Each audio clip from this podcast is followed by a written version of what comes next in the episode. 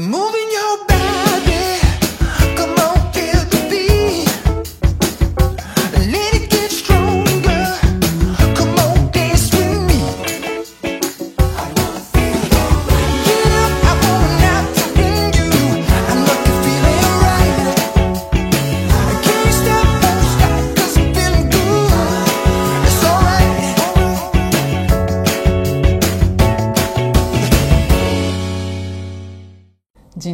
Katarzyna Urbańska. Witam w kolejnym odcinku programu Okiem Byłej Frankowiczki. Dzisiaj moim i Państwa gościem jest mecenas Wiktor Budzewski. Dzień dobry. Dzień dobry. E, wiele wydarzeń, które miały miejsce w ostatnim czasie, dotyczy spraw, które trudno zrozumieć, będą, będąc laikiem, nie będąc prawnikiem. E, to zacznijmy może chronologicznie od wydarzenia, które miało miejsce pod koniec kwietnia, 29 kwietnia. W Trybunale Sprawiedliwości Unii Europejskiej zapadł kolejny wyrok w polskiej sprawie. Właściwie to była odpowiedź na zapytanie polskiego sądu, tak? Tak. Dobrze rozumiem.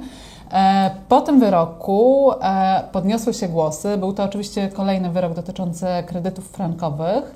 E, Podniosły się głosy, zwłaszcza ze strony banków, że hurra, oto wreszcie Trybunał Sprawiedliwości jest po naszej stronie.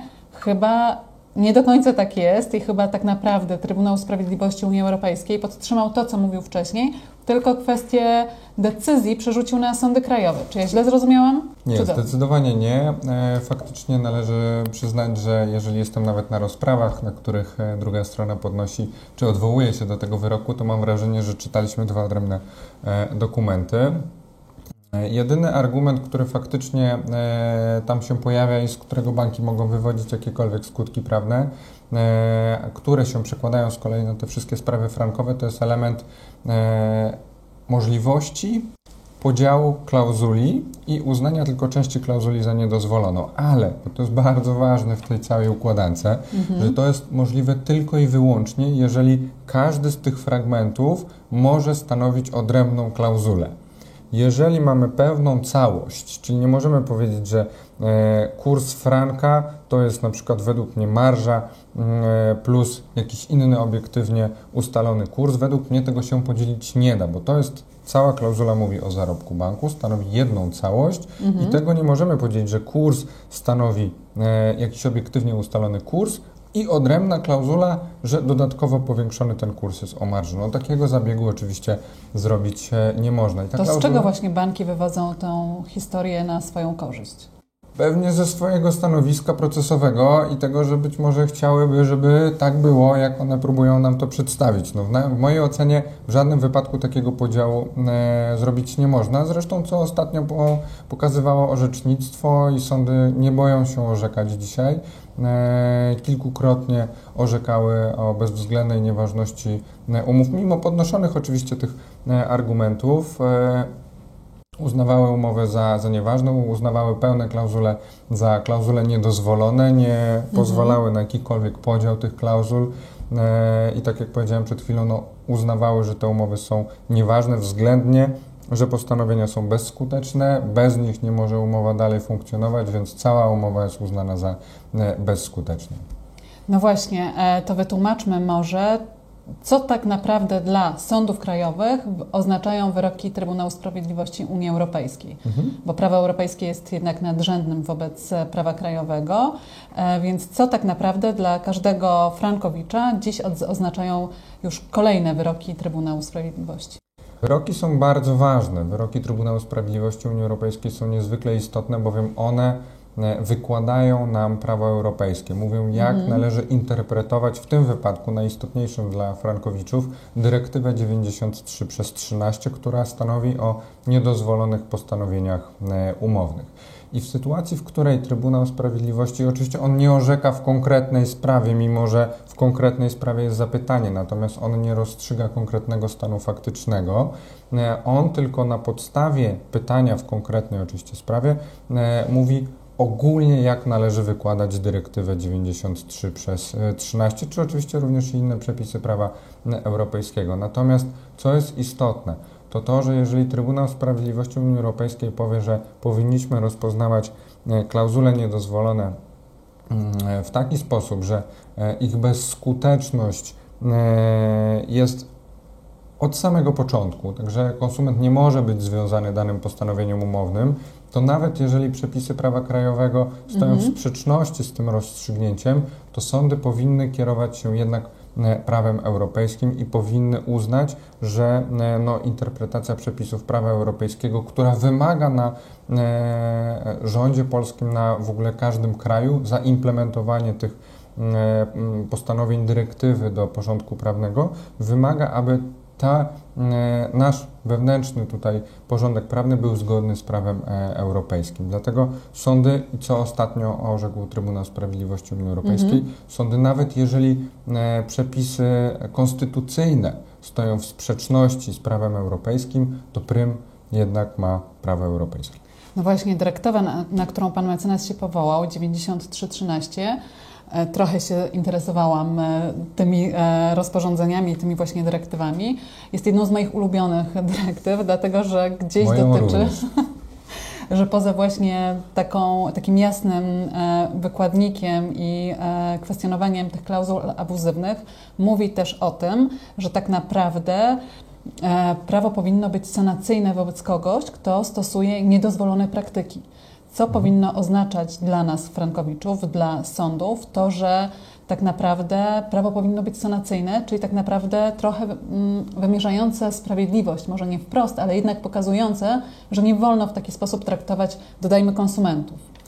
Oczywiście tak jest, to znaczy e, dyrektywa nie mówi o tym wprost, natomiast faktycznie e, Trybunał Sprawiedliwości Unii Europejskiej już w wielu wyrokach potwierdził to, że e, najważniejszy jest ten skutek odstraszający, tak? To jest to, o czym Pani mówiła przed chwilą, czyli ten skutek, który ma doprowadzić do tego, że przedsiębiorcy nie będą stosowali danego postanowienia e, umownego. Jeżeli to się wiąże z sankcją dla banku, jakąś sankcją, no to ta sankcja musi zostać zastosowana i to wynika wprost z konieczności e, możliwości wyegzekwowania prawa europejskiego. Mhm. No bo proszę sobie wyobrazić sytuację, w której e, bank nie ma nad sobą żadnej sankcji, no to generalnie e, może robić, co mu się żywnie podoba. Tak, czyli tutaj się zastosuje do tego wyroku, e, przegrał trudno, ale wprowadzi kolejne umowy, kolejny zapis e, w swoich kolejnych umowach, które będą powielać te praktyki, które już raz zostały ukarane. A taka procedura e, według dyrektywy powinna chronić konsumentów przed tym postępowaniem. Ja dobrze rozumiem? Zdecydowanie tak. Co więcej, e, taki przypadek miał miejsce, bo między innymi e, mBank, który próbował naprawić klauzule niedozwolone, klauzule dotyczące m, ustalania kursów, te klauzule również zostały zakwestionowane przez e, Urząd Ochrony Konkurencji i Konsumentów i również zostały uznane za e, klauzule niedozwolone. Wobec tego no tutaj e, taka próba została podjęta i ona oczywiście nie wyszła, natomiast no tutaj mBank próbował oczywiście e, kwestionować to i twierdzić, że te klauzule oczywiście dozwolone są. Natomiast e, ja bym poszedł w ogóle dalej. To nawet nie jest kwestia tego, że e, bank zastosuje nowe postanowienia, tylko Mhm. e, muszą Państwo pamiętać e, o jednej rzeczy, że te postanowienia, one już w tych umowach są. I teraz w sytuacji, w której eliminujemy te postanowienia, one są bezskuteczne od samego początku, e, to przede wszystkim musimy e, doprowadzić do takiej sytuacji, że bank już w ogóle nie będzie stosował tego w róż, również w innych wzorcach umownych, prawda? Czyli Tak. nie może być tak, że jeżeli konsument pójdzie do sądu, to tylko wobec tego konsumenta to postanowienie jest niedozwolone, a e, bank będzie m, dalej stosował te postanowienia wobec innych konsumentów. No generalnie te postanowienia Mhm. powinny być e, uznawane za e, niedozwolone, no i bank powinien sam z siebie, w mojej ocenie, tak, no to byłoby najbardziej No racjonalne, tak, tak, zgodne z decyzjami też Trybunału. Gdyby bank zrezygnował ze stosowania tych postanowień, oczywiście banki twierdzą, prawda? Oczywiście, że one wyeliminowały wszystkie postanowienia niedozwolone, że była ustawa antyspreadowa i ona wyłączyła stosowanie wszystkich klauzul niedozwolonych, otworzył się rynek e, i jednak w ogóle zostały usankcjonowane te sposoby kształtowania kursu e, franka szwajcarskiego, czy że można w ogóle tego franka m, e, kupować na rynku, a tym samym eliminujemy ten Świetnie, faktycznie. element Prokliencka bardzo postawa. bardzo, zdecydowanie, tym bardziej, że no, tu też chyba należy do tego nawiązać. No, nie powiem 100%, ale na pewno Mhm. przeważająca większość osób w ogóle nie myśli o jakimkolwiek handlowaniu walutą albo o tym, że Oczywiście, no, będzie musiało cinkciarza, ale e, dokładnie. człowieka, który się kojarzy, e, a w zasadzie instytucji czy nazwy może bardziej, e, która się kojarzy z człowiekiem, który handluje walutą w bramie. No to, to generalnie nie kojarzy się dobrze, ale jeżeli mamy sytuację, w której e, e, mamy się zgłosić do cinkciarza na przykład, żeby wymienić walutę, e, no, to, no, no to to chyba tutaj jest coś nie tak. No, żaden człowiek e, Oczywiście. generalnie nie zakładał, że będzie tą walutą handlował. Co więcej, nikt na oczy z- zazwyczaj w 99% przypadków nie widział e, franka szwajcarskiego. To tak jak ja w moim Przy wy- przypadku. Przy wypłacie kredytu na pewno nie, tak, bo też pamiętajmy, że do 2009 roku, do 24 stycznia wszystkie zobowiązania w Polsce musiały być regulowane w złotówce. Wobec tego to nie było możliwości, aby ten kredyt został wypłacony e, w innej walucie, jak w złotym e, polskim. To, że takie postanowienia były, to też zwracam uwagę, na przykład e, PKO miał taki wzorzec, z którego wynikało, że można wypłacić kredyt w walucie, no ale jednocześnie postanowienia zastrzegały, że jeżeli zobowiązanie jest w Polsce, no to musi ono być e, wypłacone w złotówce. Tak? Dopiero postanow- czy zobowiązania zagraniczne albo wyrażone już w walucie e, można zrealizować w walucie. Także to jest bardzo istotny element.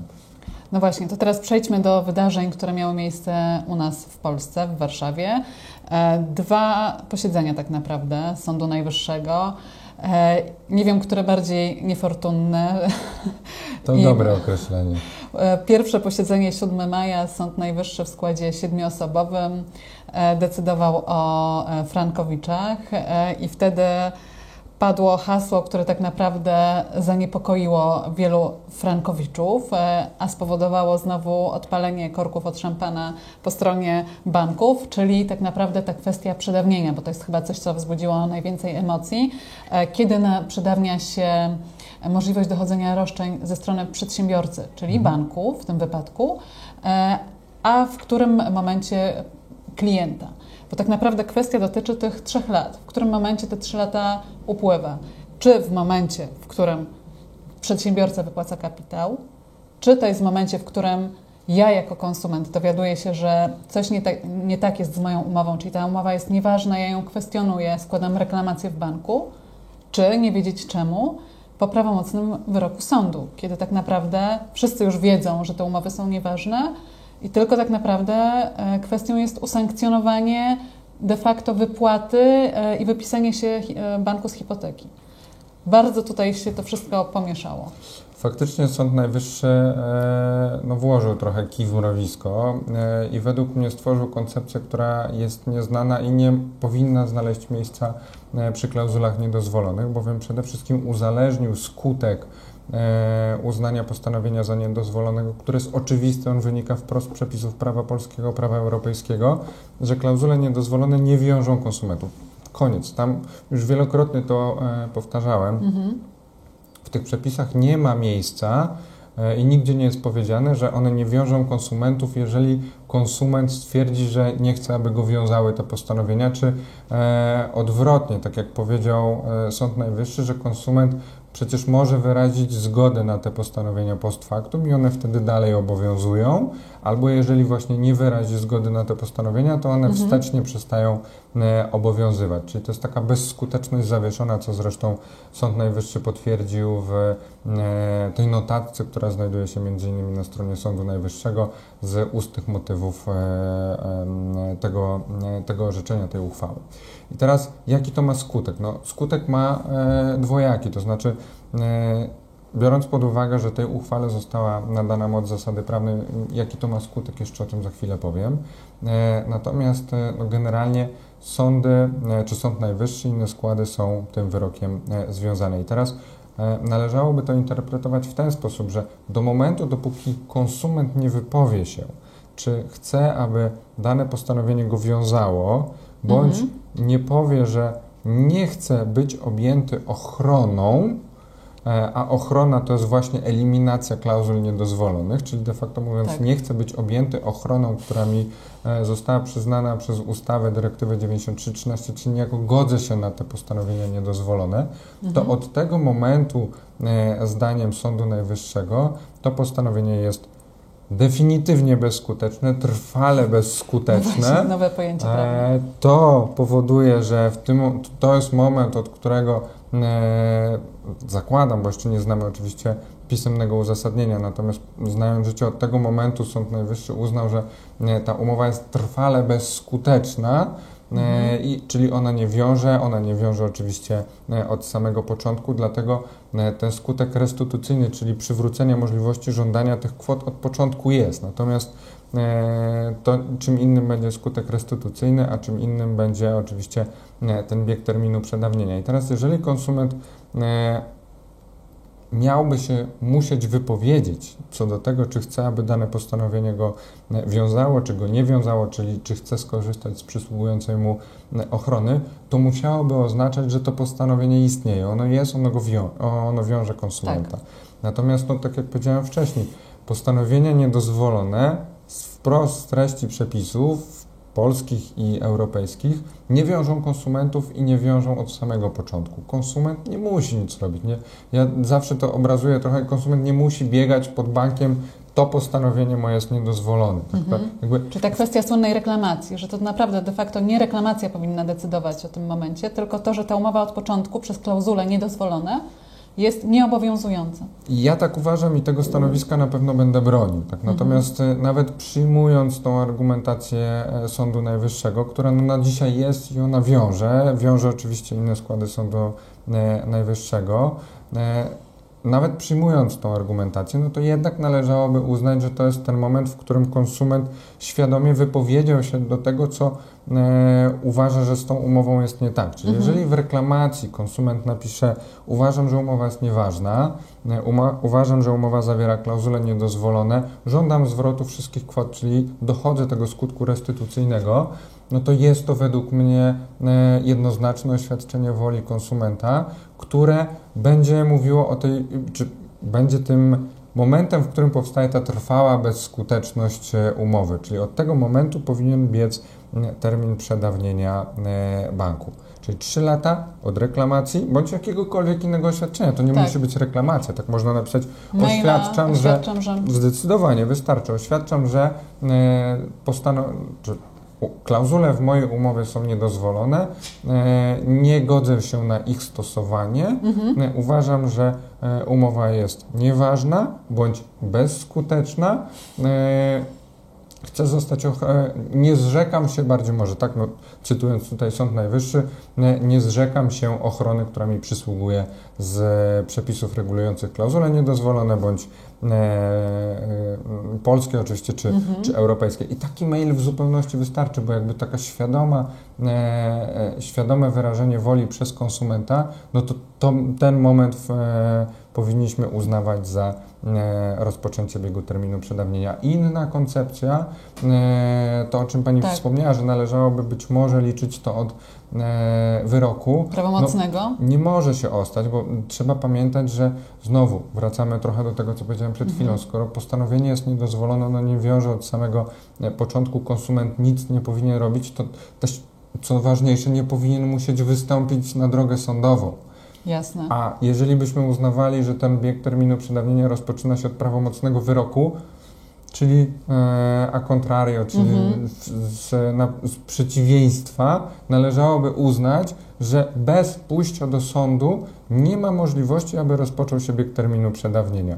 I teraz, żeby jeszcze e, skrytykować mocniej stanowisko Sądu e, Najwyższego, no to też zwracam Państwu uwagę na kolejny argument, który został e, podniesiony, gdzie Sąd Najwyższy uznał, że w sumie dla konsumenta to ten termin przedawnienia będzie biegł od momentu, kiedy konsument e, się dowiedział, że dane postanowienie jest niedozwolone, Czyli na przykład słuchając pana mecenasa dzisiaj się dowiedział. na przykład, bądź obiektywnie w ogóle mógł się dowiedzieć, tak? Tak. No bo akurat jeżeli słuchał mnie, to jeszcze nie ma pewności, czy to postanowienie, które w jego umowie e, jest postanowieniem niedozwolonym, no ale obiektywnie już mógł sobie to przeczytać, mógł Tak. to sprawdzić. Czyli mamy sytuację taką, ten człowiek, który jeszcze dzisiaj do sądu nie poszedł, e, a musiałby pójść do sądu, żeby rozpoczął się bieg terminu przedawnienia zgodnie z tym, co powiedział Sąd Najwyższy, e, Jemu termin przedawnienia jego roszczenia już rozpoczął bieg, no, a roszczenie banku nawet nie rozpoczęło swojego biegu, bo konsument jeszcze nie wypowiedział się co do e, tego, czy chciałby, aby umowa dalej obowiązywała, czy też nie. No jest to według mnie stanowisko kompletnie nie do przyjęcia. Sprzeczne z duchem dyrektywy, która ma chronić konsumentów. No właśnie, bo tracił konsument ochronę według tych interpretacji e, rozbieżnych z traktatu. Co więcej, przerzuca jeszcze na konsumenta konieczność e, oceny, w ogóle, ale najpierw oceny, czy dane postanowienie on uważa za niedozwolone, a przecież to nie on powinien ocenić, tylko to jest na podstawie obiektywnych kryteriów powinno się oceniać, czy dane postanowienie jest niedozwolone, czy nie, więc to nie, nie, nie służy do tego subiektywna ocena konsumenta, tylko mm, obiektywne kryteria. I tu akurat się należy zgodzić z Sądem Najwyższym, e, więc to przerzuca na konsumenta konieczność oceny postanowienia, skutków, no bo nie każde postanowienie będzie skutkowało upadkiem umowy. I teraz skutków, co się stanie z umową, czy ona może dalej bez tego postanowienia umownego obowiązywać, czy też nie, a jeżeli nie, to jakie to będzie miało dla niego skutki ekonomiczne. No Bo dopiero upadek umowy, e, zgodnie z orzecznictwem Trybunału Sprawiedliwości Unii Europejskiej, może być rozpatrywany e, w kontekście negatywnych skutków dla konsumenta, którym sąd ewentualnie powinien e, zapobiegać. Czyli powinien dopiero w sytuacji, w której bezskuteczność postanowienia umownego prowadziłaby do upadku całej umowy, która byłaby niekorzystna dla konsumenta, to dopiero w tym przypadku sąd ma e, prawo zareagowania. Więc to wszystko jest przerzucone w dniu dzisiejszym na No, konsumenta. no właśnie, mam takie poczucie, że dzisiaj, zgodnie z tym, co można e, przeczytać między wierszami tego orzeczenia Sądu Najwyższego, konsument musi się bardzo szybko wyedukować w kwestiach prawniczych, ekonomicznych e, i społecznych też swoich działań i ocenić właśnie możliwości swoje prawne. No to, to się wydaje tak skomplikowane i tak trudne, że de facto to, co miało pomóc Frankowiczom, może wywołać ten efekt mrożący. To ja jeszcze chwilę poczekam, to może to wszystko jest mało bezpieczne dla mnie, bo w tę retorykę poszły dzisiaj banki, że zobaczcie, co powiedział Sąd Najwyższy, to wcale nie jest fajne dla Was, jak się z nami będziecie sądzić. Czy ja, e, oczywiście no, banki tak, tak powiedziały, znając życie i będąc na miejscu pełnomocników banku, będzie dokładnie to samo. No, ja to oczywiście rozumiem, natomiast e, zwróciłbym jeszcze na jedną rzecz uwagę. Oczywiście, jak Państwo dzisiaj zakwestionujecie te postanowienia, no to termin e, przedawnienia na pewno rozpocznie e, bieg, czy w mojej ocenie, żeby tutaj nie, nie mówić, że na pewno, no bo jednak ostatecznie będzie to oceniał sąd. W mojej ocenie ten termin powinien rozpocząć się e, od e, zakwestionowania tego przez Państwa w reklamacji czy w jakimkolwiek innym oświadczeniu. E, Dodam tylko, że e, no chociażby jeden z sędziów Sądu Okręgowego zaraz po tej uchwale w komentarzu do tej uchwały jednoznacznie stwierdził, e, że no, ten termin powinien być właśnie liczony od takiej reklamacji, czy ewentualnie od złożenia powództwa, bo też pamiętajmy, że e, reklamacja nie zawsze jest konieczna, żeby ją złożyć. Ona jest oczywiście rekomendowana według mnie, żeby wyczerpać tą drogę przedsądową, żeby Tak. pokazać, że się jednak e, Próbowało próbowało dokładnie tak. E, Natomiast oczywiście nic nie stoi na przeszkodzie, jakby znając e, dzisiaj postawę banków, żeby od razu złożyć pozew, tak? No to też trzeba sobie wyraźnie powiedzieć. Natomiast no, złożenie pozwu, w którym się mówi, wnoszą o zasądzenie w związku z tym, że umowa jest nieważna, no już chyba bardziej jednoznacznego oświadczenia konsumenta wymagać od niego oczywiście nie można i też pamiętajmy, że no, jednak postępowanie cywilne, proces cywilny jest e, procesem tak zwanym kontradyktoryjnym, czyli to strona mówi, co ewentualnie sąd ma ocenić i co na stronie leży obowiązek udowodnienia faktów, e, pewnych faktów okoliczności e, i najczęściej przedstawienia również argumentacji prawnej na poparcie tego. Więc to konsument jakby musi być świadomy, co on w tym sądzie robi. Jeżeli ma profesjonalnego pełnomocnika, to kierując się e, wytycznymi kodeksu postępowania cywilnego, sąd nawet nie powinien e, informować o ewentualnych skutkach, czy e, kierować takim no, niekoniecznie konsumentem, czy taką stroną po prostu w postępowaniu cywilnym. Więc generalnie konsument musi wiedzieć, po co poszedł do sądu. Jeżeli e, poszedł z profesjonalnym pełnomocnikiem, no to nie wyobrażam sobie sytuacji, żeby e, ten konsument nie wiedział, co on tam robi. Tak? No to Mm. takich, takie sytuacje e, być może się zdarzają, ale to też pewnie wynika bardziej z tego, że no jednak po to jest profesjonalny pełnomocnik, żeby to postępowanie po, poprowadzić. I teraz ja jeszcze tylko na jedną rzecz bym zwrócił uwagę, bo I to też trzeba pamiętać i to jest również oczywiście uwaga w kontekście e, kolejnej uchwały, która miała zapaść, a nie zapadła. No właśnie, to też bardzo ciekawe wydarzenie. One obydwie, obydwie te uchwały odnoszą się do kwestii niedozwolonych postanowień e, umownych. A też proszę pamiętać, że sądy coraz częściej jednak e, podzielają argumentację, w tym naszą, e, o tym, że te umowy są bezwzględnie nieważne. I teraz, jeżeli mówimy o bezwzględnej nieważności umowy, czyli naruszenie zasad współżycia społecznego, e, artykułu 69 prawa bankowego, to tu ta wykładnia, te, ta bezskuteczność trwała, nie trwała, jakakolwiek inna, ona nie znajduje zastosowania. To znaczy umowa jest nieważna, ona jest nieważna od samego początku. I to jest jakby najważniejsze e, również do określenia kwestii e, co do rozpoczęcia biegu terminu przedawnienia. Bo jeżeli sąd dojdzie do wniosku, ja uważam, że ta umowa jest nieważna bezwzględnie, na podstawie bezwzględnie obowiązujących e, przepisów, a nie na podstawie przepisów regulujących e, klauzule niedozwolone, e, no to oczywiście e, w przypadku podnoszenia przez bank czy wywodzenia dalszych jakichkolwiek roszczeń, w tym nawet roszczenia o zwrot e, kapitału, należałoby jednak przyjąć, że ten termin będzie liczony od wypłaty e, środków. Kapitału. Zdecydowanie tak. E, I, I w tym momencie te roszczenia mogą być uznane za przedawnione. Tak więc jakby też trzeba mieć to mm, z tyłu głowy. Dlatego jeżeli ktoś mnie pyta, czy ta uchwała Sądu Najwyższego, która miała zapaść w marcu, w kwietniu, w maju, czy ona cokolwiek zmieni, no jeżeli Sąd Najwyższy na inne z pytań, które nomen omen zostało mu zadane